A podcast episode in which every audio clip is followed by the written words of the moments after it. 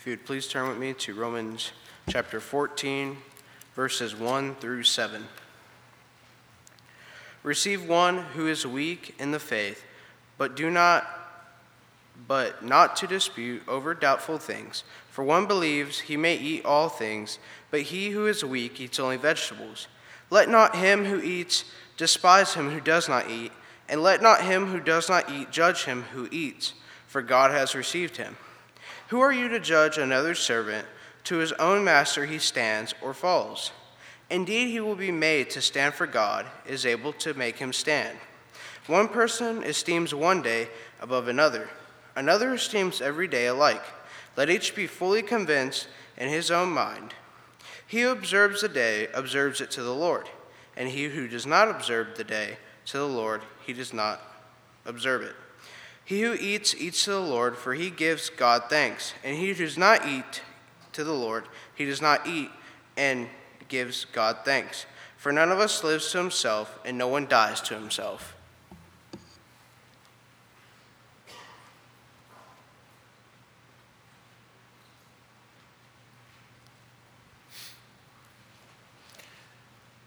Apologize about that at the very end of the first song. You might have heard me uh, hollering Morris's name. I was out in the foyer and thought that I'd turned off my mic. And well, didn't I say something about technology being great whenever it works? But uh, far too often I mess it up. So there you go. I'm sorry about that. We are dealing with another question of the uh, asking for a friend. Uh, how do we know about things like Christmas? Is it okay to celebrate dates like Christmas? Um, what the asker asked initially or also is how do we understand the silence of the Bible and what happens and what that truly means about the Bible, speaking where the Bible speaks and being silent where the Bible's silent? But they asked it in respect to this question about may a Christian celebrate uh, or recognize holidays that the world does like Christmas and Easter? And then the follow up question, and we'll deal with at the very end, is this How do we approach those friends in this topic when they ask why we don't follow, uh, quote unquote, the norm uh, for these holidays and still call ourselves a Christian? I'm going to approach the question from the angle at which it's asked, and we're going to start here in Romans chapter 14. And actually, you can just leave your Bible open there because this is a great text to talk about this. If you'll notice at the very, the very beginning, he mentions and he says, Receive one who is weak in the faith, but not to disputes over, New King James here says, doubtful things. If you have a different translation, some of the uh, other, other um, uh, versions might say something like discernment or areas of discernment. One of them says matters of opinion. Matters of opinion. And here's the principle that we want to get from Romans chapter 14, verses 1 through 7, because what he's talking about is using a Christian's liberty in Christ, but not using it to beat somebody over the head with, or not using it in order to cause somebody else to stumble, or not using it to, uh, to justify selfish or sinful motives. And what he's saying here, I believe in Romans chapter 14, verses 1 through 7, can be summed up in this, and the principles there in verse 4. Who are you to judge another servant? To his own master he stands or fall. Indeed, he will be made to stand, for God is able to make him stand. What the writer is saying here, what Paul is saying is that there may be different opinions about matters of Christian liberty.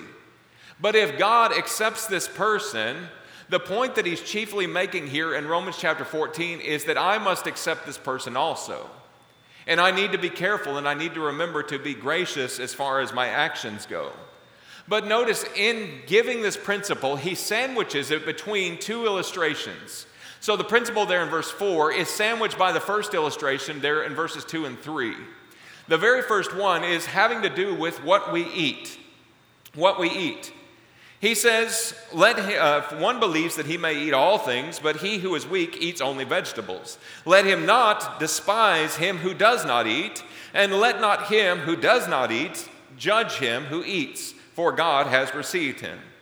Listen, we may have strong feelings one way or another as to what you can eat. Somebody believes he can eat all things, one who is weak only eats vegetables. But he says it's not this person's job to look down on the people that are not eating vegetables, or this person's job to look down upon the person that only eats vegetables. He says God receives that man. Therefore, we need to receive that person also. Opinions may differ of those things, but we treat one another with love and with sincerity and with an understanding that God receives this person, therefore I'm going to be gracious with my speech and the way that I behave. The second illustration he gives is more relevant to this question. Verse 2 and days we observe. He says, One person esteems one day above another, another esteems every day alike. Let each one be fully convinced in his own mind. He who observes the day observes it to the Lord. He who does not observe the day to, uh, to, the Lord, he does not observe it. He who eats, eats to the Lord, he gives God thanks. And he who does not eat, to the Lord, and he does not eat, and gives God thanks. For he, none of us lives to himself, and no one dies to himself. When we look at the contrast here of how one person is observing a day, and how they're looking at one day as different or special above any other day, Again, they're not holding this and they're not wanting to beat somebody over the head with it religiously and say, well, you need to observe this day and you need to do this and you need to behave in this way. But then there's somebody over here that's also looking at this person observing this day and saying, I can't believe they're doing that. Paul says, don't do that. God accepts both, therefore, we need to accept them too. Understanding the cultural context. I know that Paul's not referring to Easter or Christmas or Halloween or any other American holiday that we observe or don't observe today in our America 2020, almost 2021. Consider this the Roman church was made up of Jews and Gentiles. In bringing these two with vastly different value backgrounds, the Jews had a very rigid set of ordinances and requirements and commandments that they observed religiously, literally for years and years and years, for their lifetime. And then coming out of that and embracing Christ, Romans chapter 7, as he talks about dying to the old law so they could be married to Christ. Consider the fact that if you had a Jewish family that was there in the church in Rome, and they recognized what a blessing the Sabbath worship was, what a blessing it was to gather together on the Sabbath day, to gather around a table, to sit and appreciate who God is and appreciate the word that He's given and appreciate time together with a family. If that Jewish family said, I know that's not what makes me righteous, I know Jesus makes me righteous. But as a family time, we want to continue to observe the Sabbath. We want to continue to use this time specially for our family so that we can get together and we can learn more and draw nearer to God. Is that sinful? Is that something that somebody can look down on and say, no, no, no, you don't need to do that anymore? No, no, no. Don't you know that, that, that there's no part of the Sabbath in, in Christian worship? There's no part of the, of the Sabbath in, in, in Christian work and service. Paul is saying the exact opposite here. He's saying if you're going to go ahead and observe that, you go ahead and observe it. But you don't have any right to look down on anybody else for not observing it. Likewise, those people that are not observing that, they don't have any reason or any business looking down on those people that choose to observe those, uh, that, that, that day. You know, the meaning changes, but the observance is okay, is what Paul is saying. As long as they haven't substituted this practice for what they ought to be doing as Christians. Imagine that same family saying, Well, we worship for, on Saturday for so many years. Would it be a problem if we, as a Christian family, decided to gather together on Saturday and worship God on the Sabbath? And then we've got a problem because they're violating clear teaching on what the New Testament uh, demands us to do. Romans chapter, or excuse me, Acts 20 and verse 7, and other passages where we have the disciples, as Carrie mentioned this morning, coming together on the first day of the week. That's what God wants in the New Testament era. They're not substituting that, they're supplementing. The meaning changes, but the observance is okay. And again, as long as they haven't uh, substituted that practice for what they ought to be doing as Christians, or look down on others for not doing it as they do, or doing something sinful in the observance of it, and then, no, they haven't violated any principle of Scripture. Again, nor do others have a right to look down upon them and condemn them because they want to continue observing that day. Now, let's come full circle back to our question what about Christmas? What about Easter? Two days that I believe promote the most thought for Christians. Because Christianity, again, blanket term, I use that term very loosely, the world that looks to Jesus, at least in some parts. You can uh, classify the denominational world, you can classify everything that this world terms as Christianity. They're going to look at Easter and Christmas as two high holy days. You've got Easter, that is the resurrection of Jesus. And we know which, sun, which day that falls on in April. And, and every year you have that, uh, that map calendar, and it tells you this is Easter Sunday. This is the day that, uh, that Jesus rose from the dead. And then we have December 25th as listed as Christmas on our secular calendars. And believe it or not, that was done, I believe, years later by a Roman, uh, a Roman uh, emperor wanting to kind of uh, take a pagan festival and give it a Christian dressing, if I can say it like that.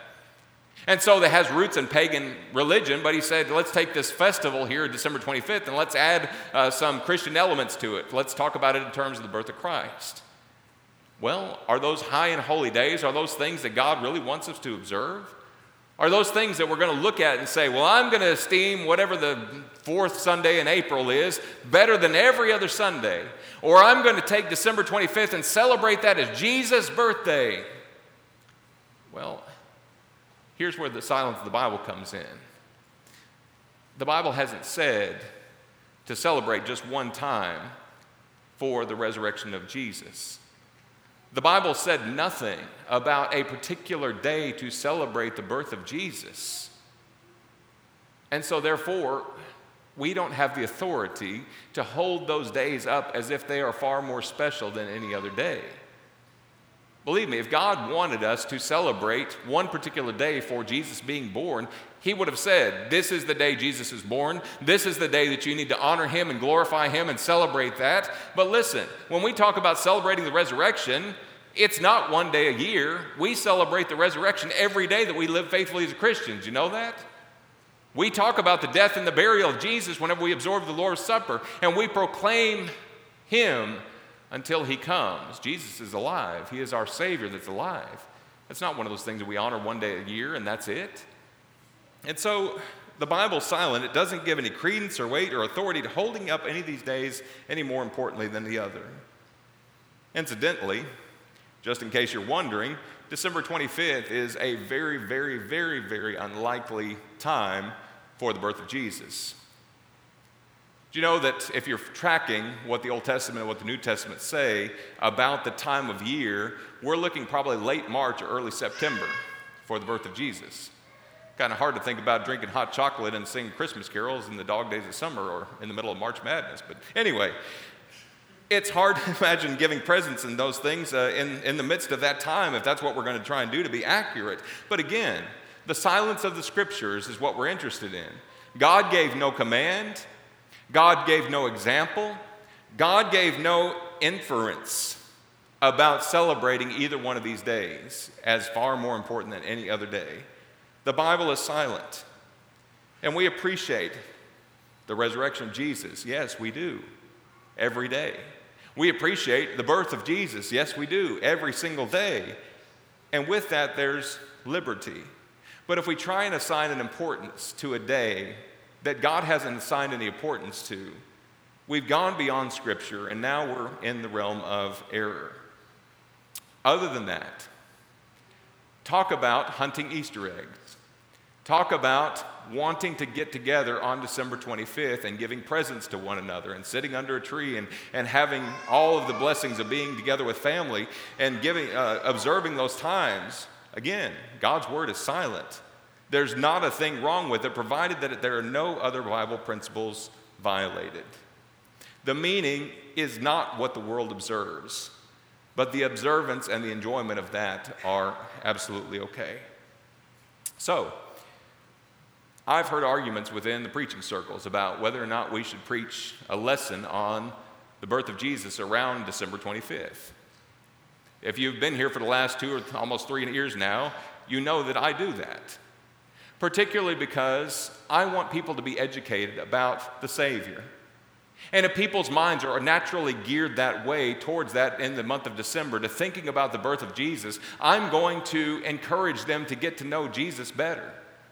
I'm not going to encourage them to hold up December 25th as the day of Christ's birth, but what I may do is mention about late March or early September. I may mention about the error of some of the things like uh, the Nativity. Did you know the wise men didn't come to Jesus whenever he was there in the manger? Wise men came maybe months later whenever he was in the house, according to Matthew.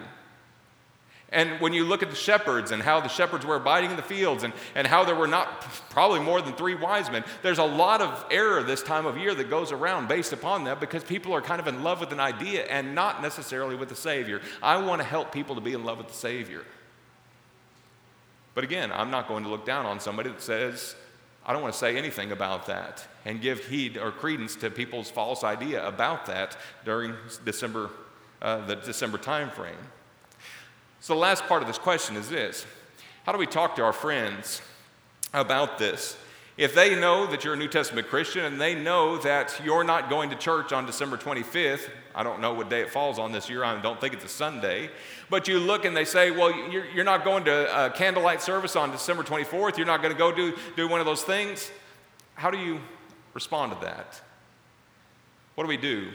Let me give you an ABCD, things to think about, and hopefully this little mnemonic will help you in your conversation. Don't freeze up, you can do it. Number one, A, affirmation. Turn in your Bible, please, to Acts chapter 17 as we finish here. Acts chapter 17 and verse 22. Paul, there in the midst of a pagan world, in the midst of a very uh, um, pluralistic, uh, very uh, um, diverse religious group as he's preaching to. Notice one of the first things he said to these philosophers in Athens, there in Acts chapter 17 and verse 22. He said, You men of Athens, I perceive that in all things you are very religious. King James says, too superstitious. I want to look at this and I want to think about Paul giving these people a sincere compliment. Isn't that true that a sincere compliment can sometimes be disarming whenever you're having a religious discussion, especially? When you're able to say, That's an excellent question. Thank you so much for asking it. A lot of people just make blanket assumptions. Isn't that true in our world today? That this group, particular religious group, or these people want to believe this certain thing and they want to just uh, drive everybody else out? That's a great question. I'm so glad that you asked it. There's an affirmation there, there's a compliment. It tells me that you're interested in, well, in me. You want to know about what I'm interested in or the, what I believe. There's an affirmation. B. Let's drive them to Scripture. Paul takes the opportunity here in Acts 17 and verse 24 to say, This God that you have, that you don't know, him I proclaim to you, God who made the world and everything in it, since he's Lord of heaven and Lord of earth, does not dwell in temples made with hands. How can I turn this and bring these people all the way around to open up the Bible with them so that we can have a discussion based upon God's Word. Folks, listen, religious conversations are great. However, religious conversations don't need to be just, well, my Bible says this, well, my Bible says this, well, my Bible says this. It's like a ping pong match where you drive back and forth, back and forth, back and forth. What you really need is a time that you can say, let's sit down with an open Bible, let's study this. Because as long as it's just me, then you, me, then me, then you, then me, then you, what's going to continue to happen is nobody's going to think substantially about Scripture during those times. What they're going to do instead is just going, uh, be, be not necessarily listening to you, but waiting for their turn to talk as opposed to opening up God's Word and saying, let's go to a Romans 14. Let's look at what the Bible says about this. Let's think about how God authorizes things. Let me show you Matthew 28, verse 18 through 20, about uh, uh, Jesus having all authority in heaven and on earth and how we need to listen to Him. We need to open up the Bible if, we, if at all possible. Or we need to bring them to the Bible. And I understand that if you're just having a, a simple conversation with somebody, it may be more advantageous to say, That's a great question. And you know what? The Bible has an answer for that. I would love to be able to open up the Bible and share that with you. Or, do you believe that God has given us all things that pertain to life and godliness? The answer is yes, 2 Peter chapter 1 verse 3. And we want to just do simply what the Bible says. We want to just simply be pleasing to God, don't you? And leave it open for them and have an opportunity to let them speak. A, B, C, certainty. What do we know for certainty? What do we know for truth? Verses 30 and 31 God has appointed a day on which he'll judge the world in righteousness by the man which he has ordained. He's given assurance to all by raising him from the dead. And when they heard of the resurrection, some mocked while others said, We will hear you again on this matter. Did you know that you don't find a date for Christmas in your Bible? Well, that's shocking to a lot of people. Oh, yes, it is. It's, it's December 25th. I know that's Jesus' birthday. Well, turn from Matthew to Revelation and see if there's any place in your Bible that gives any credence at all to December 25th being Jesus' birthday and that we need to celebrate that day more than any other day. The evidence is just not there. We know that with certainty. Therefore, we begin with that certainty and we reason through it. God could have, couldn't He, have given us the exact time and the exact place and the exact date. Well, He did give us the place, but the exact date that He wanted us to celebrate. And He could have put that on the pages of Holy Scripture for each one of us to look at and to think about and to revere. But He didn't. Do you think that's telling? Do you think that's God perhaps telling us something about the time and the date? About what was really important? Listen, we are so glad that Jesus was born, but the way we honor him is through faithfully living every day. And the last is D. Once again, we've already mentioned this. But verse 32 when they heard the resurrection of the dead, some mocked while others said, We will hear you again on this matter.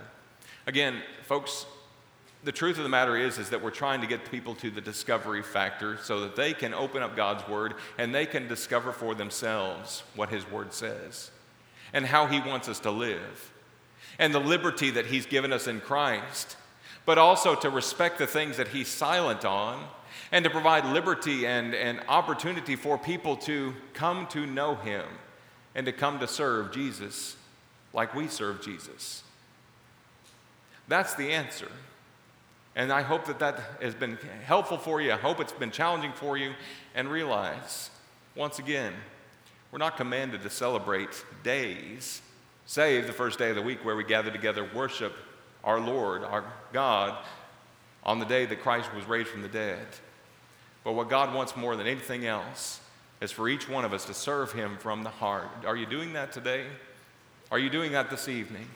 Maybe there's somebody here that's ready to obey the gospel and that wants to come to a deeper understanding of God and a deeper knowledge of Him. The only way that you're going to do that is through Jesus Christ. John 14, verse 6, Jesus said, I am the way, the truth, and the life. No one comes to the Father except through me. Are you ready to come to Him? If so, He stands ready to receive you as we stand and sing our invitation song.